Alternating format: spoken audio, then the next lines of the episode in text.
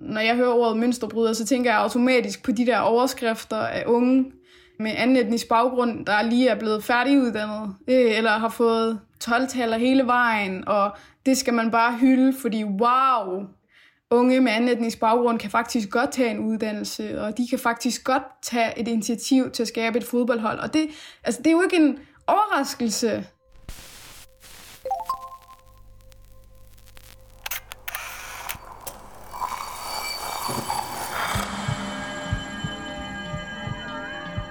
Vi ser os i spejlet hver dag. Som regel er det i forbifarten. Vi scanner lige kort, om vi ser ud, som vi skal, inden vi fortsætter vores dag. Vi ser det samme spejlbillede igen og igen, i små øjeblikke. Men hvad sker der, når vi tager os tid til at se os selv i spejlet? Hvad ser vi, hvis vi ser os selv i øjnene? Sådan rigtigt. Jeg hedder Liva Mangesi, og du lytter til spejlet.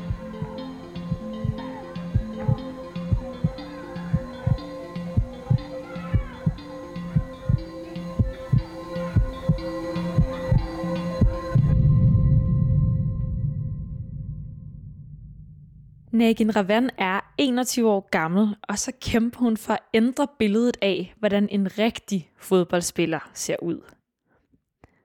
Hun har fået Plan Børnefondens pigepris, hun er ambassadør for et sportsmærke, og så har hun fået rigtig, rigtig meget opmærksomhed i medierne. Alt sammen, fordi hun har lavet et fodboldhold for unge piger i Gellerup-parken. Nagin har i den grad øjnene på bolden – men hun er træt af, at hendes projekt ofte kommer til at handle om det tørklæde, hun har på hovedet, i stedet for det at være en pige på fodboldbanen. Den der følelse, når alting kommer til at handle om tørklædet i stedet for sagen, det skal vi tale om i dag foran spejlet. Nu ringer jeg til hende.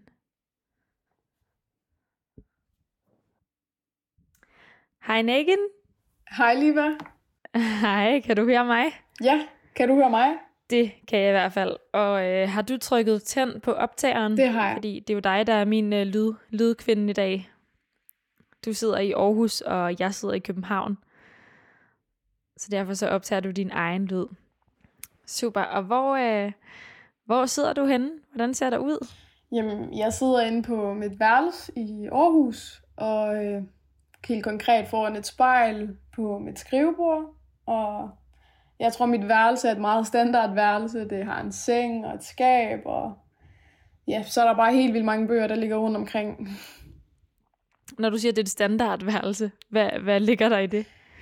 Jamen, altså, som sagt, bøger, en lampe, øh, en seng og et skab, og ja, min computer, oplader i hver stik- stikkontakt, nøgler, øh, Ja, sådan nogle ting. En jakke, der ligger på en stol.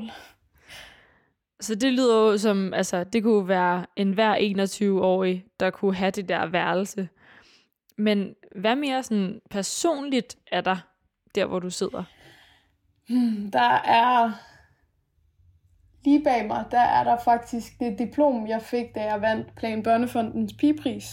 Og så er der en bog med eventyr fra dengang jeg var helt lille, det er sådan en kæmpe rød bog, der bare indeholder al verdens eventyr, øh, som jeg altid plejede at læse.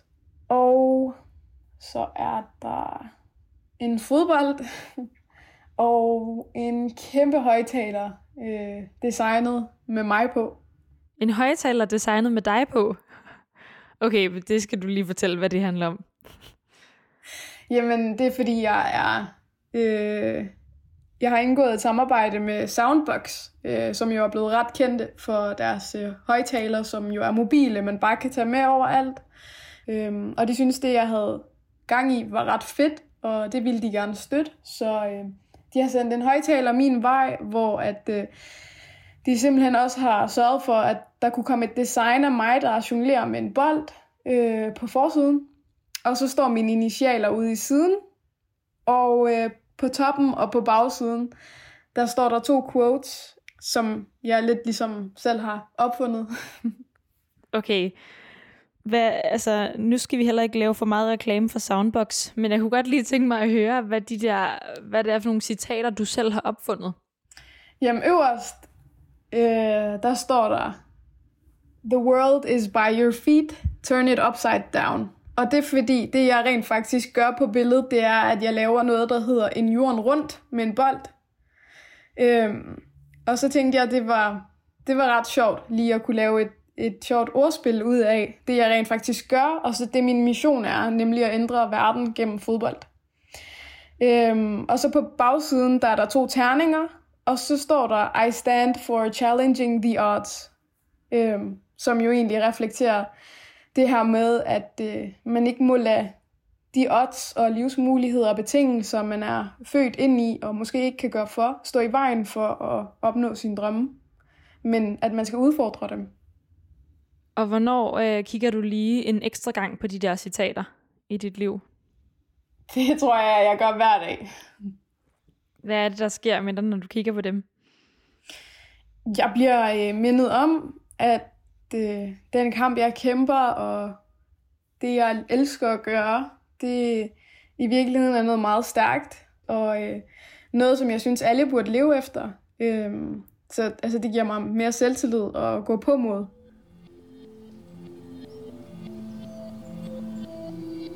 Mit navn er Nagin Ravan. Når jeg er på banen, så føler jeg mig fri og uovervindelig. Lige nu ser jeg mig selv i spejlet.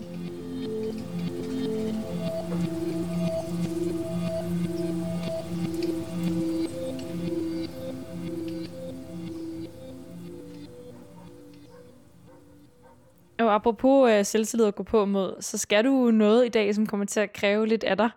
Nemlig sidde og stige på dig selv i et spejl i ret så lang tid. Hvordan har du det med, at du skal det? Men jeg, jeg tror, det er lidt mærkeligt, fordi jeg, jeg kan også se, allerede nu, der sidder jeg og skuer over mod computeren, der hvor stemmen kommer fra. Øhm, så det, jeg tror, det bliver en udfordring. Øhm, jeg plejer at holde mine Teams-møder her, øh, bortset fra, at øh, computeren så er foran spejlet, og de gange, jeg har fanget mig selv i rent faktisk at kigge på mig øh, på spejlet, der kludrede jeg også i det øh, ind i møderne, så jeg tror faktisk, det bliver en udfordring. Godt, men udfordringer, dem er du jo ikke bange for. Så øh, nu vil jeg gerne lige bede dig om at lukke øjnene. Ja. Og sådan vende kroppen over mod spejlet. Og så må du gerne lige tage en dyb indånding. For lige om lidt, så skal du se dig selv i spejlet. Og det kan, som du selv siger, godt blive lidt udfordrende, det der med at skulle sidde og se på sig selv, mens man fortæller. Men jeg vil gerne have, at du bliver ved med at se på dig selv. Uanset hvor svært eller akavet eller distraherende det bliver. Mm. Men Nagi, når du så føler dig klar, så må du gerne åbne øjnene og se ind i spejlet. Ja, det gør jeg nu. Så vil jeg godt tænke mig at høre dig, hvordan en rigtig fodboldspiller ser ud. Uha. Øh, altså, jeg synes jo ikke, den rigtige fodboldspiller har nogen form. Øh, jeg synes ikke, der eksisterer en rigtig fodboldspiller. Øh, de kommer i alle slags, ligesom mennesket gør. Øh, den eksisterer ikke, så simpelt er det. Og, og hvorfor er det, det er vigtigt?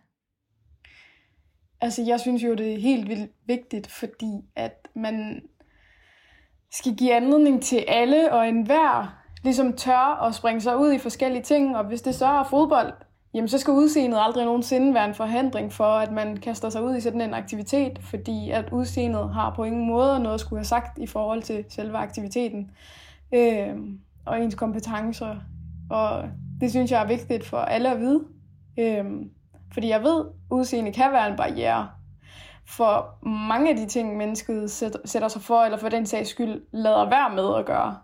Hvem sidder foran dig i spejlet lige nu? Jamen, det gør jeg. En 21-årig pige med afghanske rødder, som man også godt kan se på min mørke bryn og øjne, der er næsten sorte, hvis ikke meget mørkebrun. Øhm, og med et forholdsvis ret lige smil. og hun, ja. Og hun har i hvert fald tørklæde på, øhm, som jeg tror noget af det, folk lægger mærke til allerførst ved hende.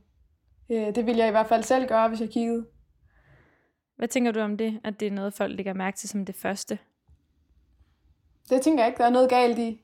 Øh, jeg har jo taget det på, fordi jeg gerne vil udstråle min islamiske identitet, og med det følger jo per automatik, at jeg giver noget, andre folk kan kigge på. Øhm, og det synes jeg jo egentlig er meget fint. Jeg udstråler det, jeg står for, og det synes jeg er enormt stærkt. Så det du faktisk siger lidt, synes jeg, det lyder som om, det er, at det der med sådan at komme i en eller anden form for kasse og få et eller andet øh, markat på, det er faktisk okay med dig. Hmm. Altså, det, det er et tricky spørgsmål. Øhm, for jeg tror egentlig, det jeg prøver på at sige, er bare, at jeg udstråler noget. Øhm, jeg udstråler tørklædet, som for mig er et symbol på islam. Problemet er så bare, øhm, at den intention eller den fortolkning, jeg bærer det med, er måske ikke lige så åben for alle andre. Øh, og det gør jo så, at jeg vil sige, at det ikke er okay at sætte folk i kasser, fordi man kan ikke vurdere. Øh, der findes så mange forskellige fortolkninger på den samme ting, og det gør jo, at man ikke bare kan gå ud fra, at sandheden er det, man selv tror, og derfor er det vigtigt at spørge og snakke og gå i dialog, og netop ikke sætte folk i kasser. Med det sagt, når jeg så udstråler det her, og jeg vælger at tage tørklæde på, så synes jeg mere, det er en anledning til altså dialog og nysgerrighed, end det er en anledning til at sætte mig i en kasse.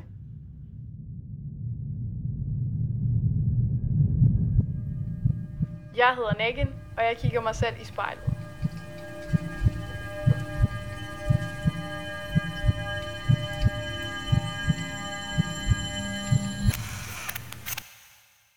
Nu taler vi lidt om markader, vi taler om at blive sat i en kasse.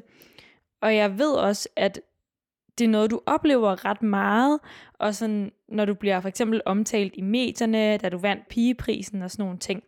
Så vil du ikke lige forklare lidt, Nagin, hvordan det er, du bliver omtalt med hvad for nogle ord? Jo, altså det jeg konkret har gjort, er jo, at jeg har startet et pigefodboldhold op i et øh, socialt belastet område, og det er jo så Gellerup Parken, som mange også vil betegne som en ghetto. Øhm, og fordi jeg har gjort det, så er der kommet en masse medieopmærksomhed på projektet, øhm, og nogle aviser vælger at betegne mig eller pigerne i træner som ghetto-piger, eller øh, som muslimske piger. Øh, og altså, man, man bliver automatisk sat et eller andet markat på, som måske er meget generaliserende og diskriminerende. Det kan godt være, at nogle af pigerne er muslimer, men måske er det ikke alle, der er det. Og for noget helt andet, så synes jeg ikke, at ghetto-pige er en ret pæn betegnelse at bruge. Så altså, det, det er ret tydeligt, hvordan det der clickbait hurtigt begynder at blive prioriteret frem for menneskers værdighed. Nej, for Nagin, prøv lige at forklare øhm, hende, du sidder og kigger på lige nu i spejlet. Hvorfor er hun ikke en ghetto-pige? ja, jeg synes ikke, der er nogen, der er ghetto-piger. Øhm, jeg synes heller ikke, ordet ghetto er særlig pænt at bruge om et område. Og hende pigen, jeg kigger på, er ikke vokset op i det, man kalder for en ghetto. Hun flyttede til et socialt belastet område, øh, men det område definerer jo ikke hende.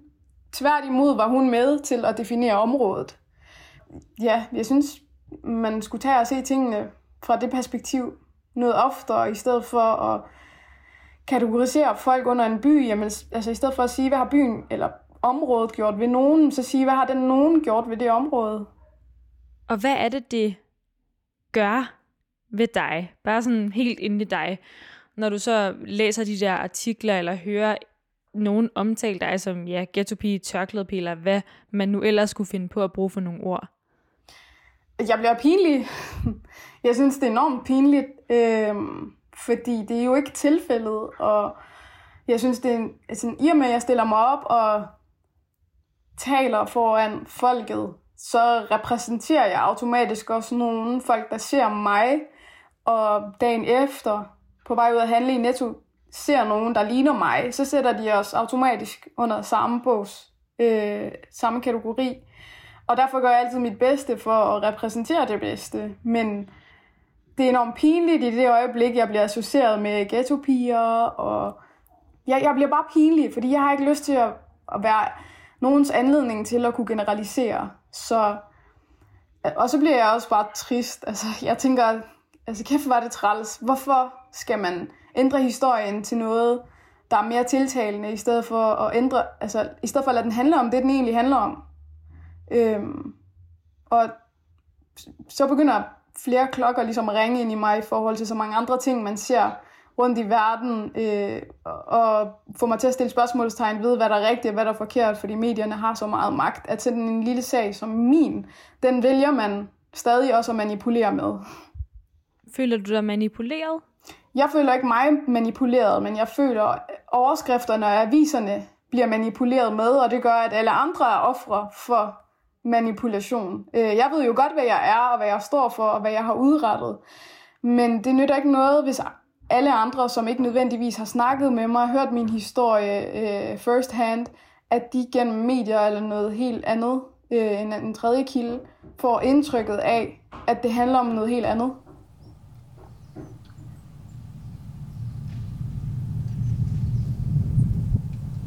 Jeg er ikke en ghetto-pige, en tørklæde-pige eller en gellerup-pige. Jeg er bare naken. Lige nu ser jeg mig selv i spejlet.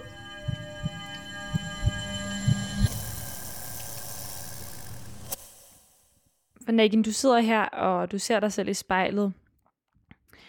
Og det vi taler lige nu, det er om det her med at blive puttet i kasser og blive kaldt sådan noget som ghettopige og gellerpige og tørklædepige. Når det du egentlig bare gerne vil sige, er, at der skal være lige rettigheder for at spille fodbold for alle. Og så kommer jeg til at tænke på, at det som man måske sådan, der sådan ligger lidt mellem linjerne nogle gange, det er det, jeg gerne vil spørge dig om, det er det her med sådan mønsterbryder. Hvordan har du det med sådan det ord?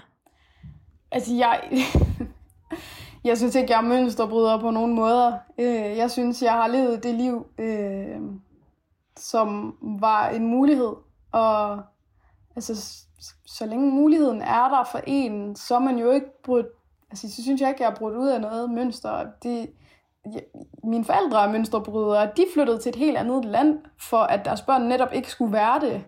Øhm, og altså, jeg plejer altid at sige, at det eneste mønster, jeg er brudt ud af, det er samfundets diskriminerende tiltag og øh, folks fordomsfyldte øjne. Altså, der er jeg altså ikke brudt ud af nogen kultur. Mine forældre, de har altid bakket op om det, jeg har lavet, øh, og haft de samme værdier som dem, jeg står ved og kæmper for i dag. At mulighederne så måske ikke altid har været der for en to- eller treårig pige, som jeg var dengang vi flygtede fra Afghanistan. Men det betyder jo ikke noget, når jeg er vokset op her og egentlig haft mulighederne for fødderne af mig. Og så har de jo været svære at tage øh, på grund af nogle barriere, som jeg synes samfundet på mange måder har været, været skyld i, har været udfordrende. Hvad er det for nogle, hvad er det for nogle barriere, sådan helt konkret, du mener? Altså for det første, jeg er en 12-årig pige, der flytter til Aarhus sammen med min familie, og vi vælger tilfældigt at bosætte os i Gellerup Parken. Jeg har spillet fodbold hele mit liv. Øhm, så kommer jeg hertil og får at vide, at fodbold for piger, nej, det har vi da ikke. Og det er jo absurd, tænker jeg bare. Og der går et helt år, hvor jeg ikke spiller fodbold, og spildt potentiale. Jeg var faktisk enormt dygtig. Øhm, og det, det fik mig bare til at tænke, altså, hvorfor er der ikke nogen, der har tænkt fodbold ind i det her område før? Hvorfor er der ikke nogen, der har troet på pigerne øh, i det her område? Hvorfor har man ikke tænkt noget op i de højere enheder? Øhm, tænkt over at gøre en indsats. Man snakker så meget om, at man gerne vil have flere piger ud i foreningerne. Men hvor var den konkrete indsats? Skulle der virkelig en 16-årig ung pige ud og så selv tage tyren ved hornene, før at man gad at gøre noget ved det? Altså det er jo sådan nogle ting. Så det, jeg også synes er lidt spændende i det her, der sker et eller andet med den 16-årige pige, der så alligevel vælger at tage et initiativ, som ingen andre har taget før. Så hvad tror du, det fortæller om dig, at du tør tage sådan en kamp, at du tager sådan en kamp? Jamen, det burde jo bare fortælle, at jeg har en masse erfaring, jeg gerne vil give ud af, og at jeg måske et eller andet sted har en stærk, udadvendt personlighed. Men, men jeg ved ikke, om jeg vil kalde mig selv for mønsterbryder, fordi det kan godt være, at der ikke er andre, der har taget initiativet før. Men for mig at se er mønsterbryder, når man bryder ud af, af noget, noget negativt. Men måske er det også igen min forståelse af ordet mønsterbryder, der gør, at jeg er så overbevist om, at det er noget, jeg ikke er. Jeg har ikke noget særligt behov for at kalde dig en mønsterbryder, men jeg synes, det er rigtig spændende, at du bliver sådan næsten vred, eller man kan høre din stemme, sådan der kommer noget frem i dig ved at blive kaldt en mønsterbryder, eller bare overhovedet at tale om det. Så hvad er det, der sker med dig lige nu foran spejlet, når du taler om at være mønsterbryder, eller ikke at være det? Ja, altså hævet bryn, øh, og øjne, der kniver sig lidt sammen. Øh, jeg ved bare, at når, når jeg hører ordet mønsterbryder, så tænker jeg automatisk på de der overskrifter af unge øh, med anden etnisk baggrund, der lige er blevet færdiguddannet, øh, eller har fået 12-taller hele vejen, og det skal man bare hylde, fordi wow, øh, unge med anden etnisk baggrund kan faktisk godt tage en uddannelse, og de kan faktisk godt tage et initiativ til at skabe et fodboldhold. Og det, altså, det er jo ikke en overraskelse. Altså det, vi bliver da også opfordret hjemmefra til at tage en uddannelse og få topkarakter. Vi bliver da også opfordret hjemmefra til at tage ud med en bold under armen og spille fodbold. Hvorfor skal det være mønsterbrydning? Det, det synes jeg ikke er det rette ord. Og hvorfor føler du dig ramt, tror du, lige nu i spejlet? Det ved jeg ikke. Jeg tror bare, jeg tror bare at jeg har sådan en desperat lyst til at ændre diskursen derude blandt majoriteten øh, til at være... Altså, jeg har lyst til at ændre folk til bare at se på os som alle andre mennesker, og at hvis vi opnår noget, så er det ikke ekstra flot, eller det er ikke ekstra mønsterbrydning, eller et eller andet. Det er jo bare flot, og det er jo bare fedt, at der er nogen, der er ildsjæle, der har lidt ekstra at gå på mod, og som tænker på andre mennesker. Man behøver ikke hæve altså, hele baglandet ind i det, fordi som sagt, jeg er vokset op her. Jeg er blevet inspireret af det, jeg har set omkring mig her, også mit bagland, at jeg minoritet har gjort det til en styrke min, min, mine forældre er flygtet fra et andet land og kommet hertil, har også gjort det til en styrke, men, men det gør mig jo ikke svag, det gør mig jo stærk, og det er det, jeg forbinder med ordet mønsterbryder, kan jeg lidt komme frem til, mens jeg tænker højt. Øhm, at, at så er det fordi, at man har lagt ned, eller at det er synd for en, og så er man kommet ud af det onde, onde system. Nej, altså, jeg har altid været stærk, og jeg kommer fra en stærk familie, og det har jeg formået at få ud i verden, ud i Danmark på en eller anden måde, og det er derfra, alle de her positive historier kommer. Men altså, det har aldrig været synd for mig.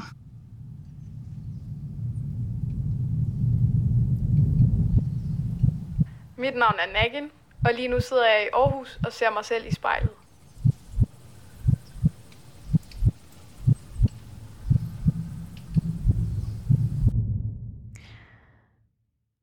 Nagin inde i spejlet. Hvad, hvad betyder det for hende at blive set som svag? det vil hun ikke være. Og øh, det tror jeg også, jeg altid gør noget for at bevise, at jeg ikke er, selvom jeg egentlig ikke burde. Øh, jeg burde bare kunne gå rundt med et smil på læben, ligesom alle andre, og leve mit liv og være glad, men det, der kommer jo altid, som man også hører en masse historier om, et ekstra stort smil, når man møder en ældre herre eller en dame ind i bussen, fordi de skal for alt i verden ikke tro, at det er synd for mig, fordi jeg har tørklæde på, og at jeg er svag, og det er noget, jeg er blevet påtvunget. Så man prøver lige at udvise ekstra selvtillid og charme, og øhm, det er som om, at det er lidt en kamp om at modbevise, øh, i stedet for egentlig at bare blive taget for det, man er, uden fordomme, uden noget. Hvis du ser mig smile, så er det fordi, jeg er glad. Og ikke fordi, jeg prøver at holde modet oppe og er undertrykt hjemmefra. Altså, det er jo sådan noget. Måske er det mig, der har fordomme lige nu, og tror, at enhver ældre herre eller dame tænker det ind i sig selv, når jeg stiger på bussen og møder dem. Men jeg ved, det er tilfældet mange gange, fordi det er jo det, medierne og Facebook-opslag og så videre viser mig, øh, når jeg ser den ene efter den anden påtale hvordan der skal gribes ind, og alle muslimske piger skal reddes fra social kontrol. Øh, så jeg føler også lidt, at mit liv hver dag er en kamp for at modbevise, at det ikke er tilfældet alle gangene. Så Nagin, det du siger her med, at dit liv er faktisk en kamp for at modbevise, altså hvad gør det ved dig at stå op om morgenen og ligesom vide, at når du kommer ind i en bus, så skal du lige sørge for at smile ekstra meget? Det, altså, jeg er jo en af dem, der tror på, at øh, jamen, så er det da bare det, jeg gør. Det betyder jo intet. Altså, det er ikke, jeg synes ikke, det er krævende. Jeg har det faktisk fint med at skulle kæmpe de der små ekstra kampe, selvom det godt kan være drænende en gang imellem. Det, der holder mit mod op, er, at jeg tænker, jamen så behøver min lille søster og den næste generation ikke at kæmpe den kamp. Altså, så er det forhåbentlig normalt at se dem starte et eller andet initiativ op et eller andet sted, og så får de et klap på skulderen for det, øhm, og ikke fordi, at de gør det med en bestemt baggrund, som om, at det var et handicap.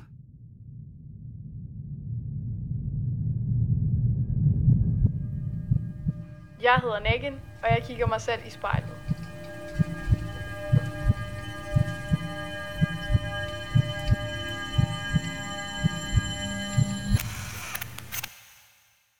Det jeg tænker på lige nu, mens du sidder og ser dig selv i spejlet, det er, at jeg er helt med på, at du ikke synes, du er en mønsterbryder. Det kan jeg godt forstå. Men der var alligevel en pige, der skulle stille sig ud på fodboldbanen først. Så hvorfor tror du egentlig, at det var dig? Jamen, jeg tror det er, fordi jeg selv har haft en kærlighed til fodbold, og jeg ved, at når man prøver at give noget videre, så kræver det et ekstra overskud og en ekspertise inden for sit område. Øhm, og ikke mindst selvtillid. Og i og med, at jeg selv er vokset op med fodbold, og jeg ved, hvordan spillet fungerer, og faktisk var ret dygtig til det, med en kombination af min meget udadvendte personlighed, øhm, og sådan en indre leder, jeg altid tror, jeg har haft, øh, som bare godt kunne lide at gå forrest og være først, og har været rigtig konkurrencemenneske, jamen, så tror jeg bare, det er det, der gjorde, at det var mig. Det her med at gå forrest, hvorfor tror du egentlig altid, at du godt har kunne lide at gå forrest? Hmm. Jeg tror, fordi at jeg alt, mine forældre har altid opfordret mig til at gøre mit bedste. Så, altså, de har altid fortalt mig, at så længe jeg giver den alt, hvad jeg har, jamen, så er det det bedste for dem. Øhm, så det var den, det der konkurrencemenneske i mig, der gjorde, at, at jamen, jeg var ikke bange for at være den første til noget. Og også hvis det betød, at jeg var den første til at tabe. det var lige meget, for jeg gjorde mit bedste.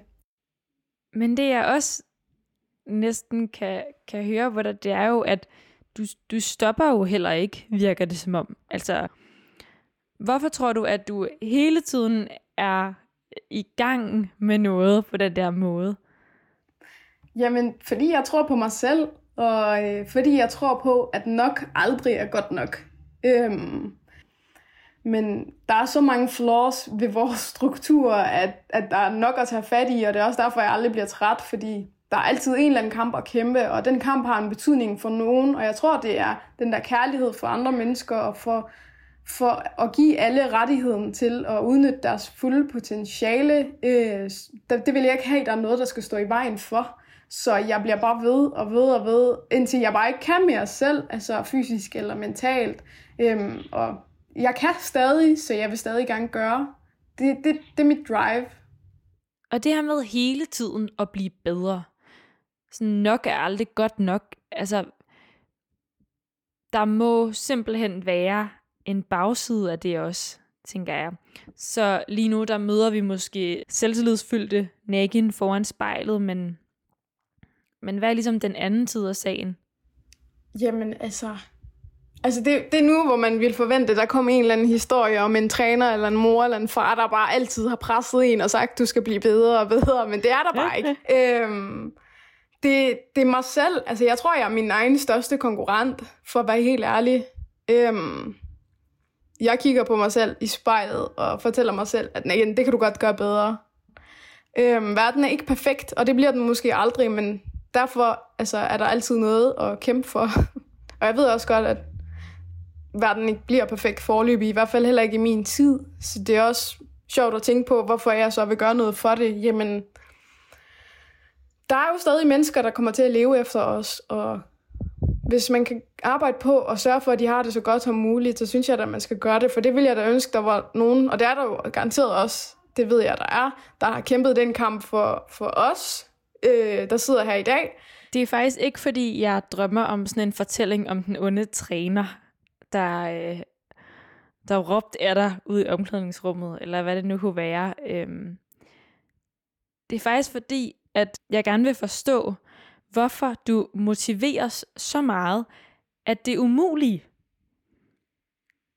De mål, du sætter dig selv, øh, kan du godt selv se i spejlet, når du siger det også nu, jamen der kommer til at være ulighed lang tid efter, men hele tiden skal barn være højere efter noget, du nok aldrig opnår.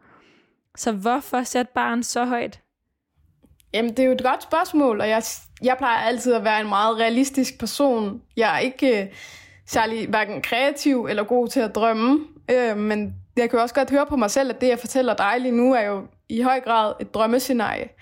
Men forklaringen på det er jo så, at, at jeg tror, at jeg i virkeligheden har skåret det store billede ud i mange små dele, øh, og sætter mm, mange delmål for mig, øh, og det, det når mig så også frem til min egentlige mission, og den største mission, som jeg tror på vil gøre en forskel, og det er ved selv at sætte et eksemplar, og være en rollemodel, og være den bedste udgave af mig selv.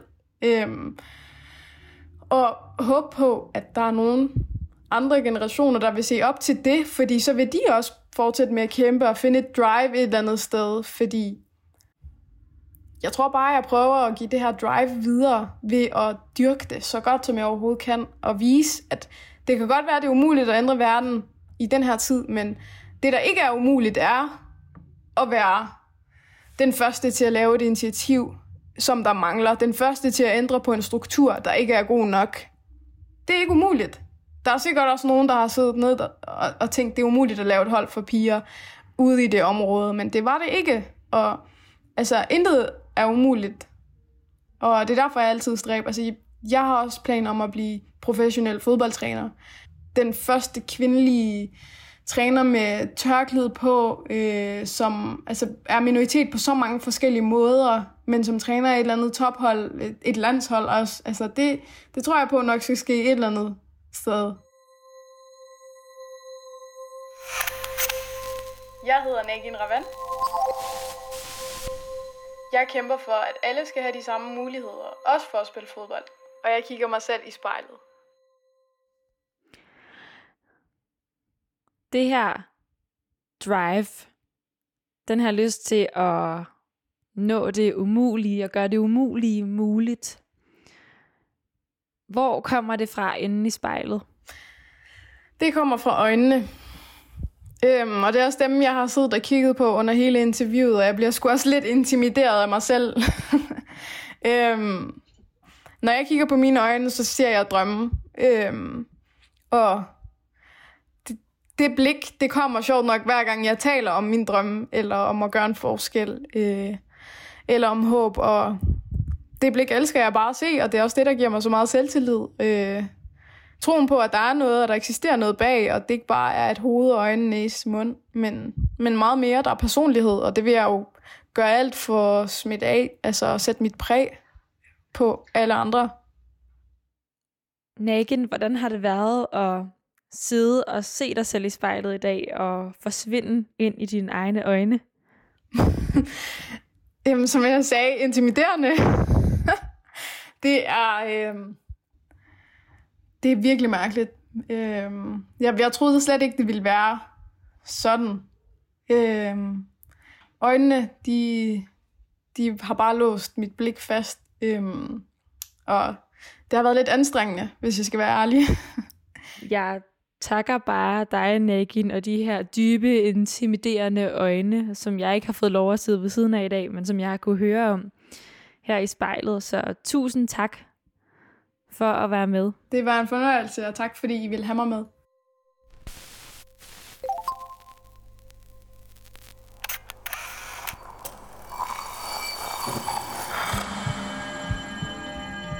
Du har lyttet til spejlet. Produceret af Kontrafej, klippet af Maria Dønvang og tilrettelagt af mig, Liva Mangesi. Hvis du har noget på hjerte, eller hvis du har en idé til, hvem der skal foran spejlet, så skriv til os på Instagram.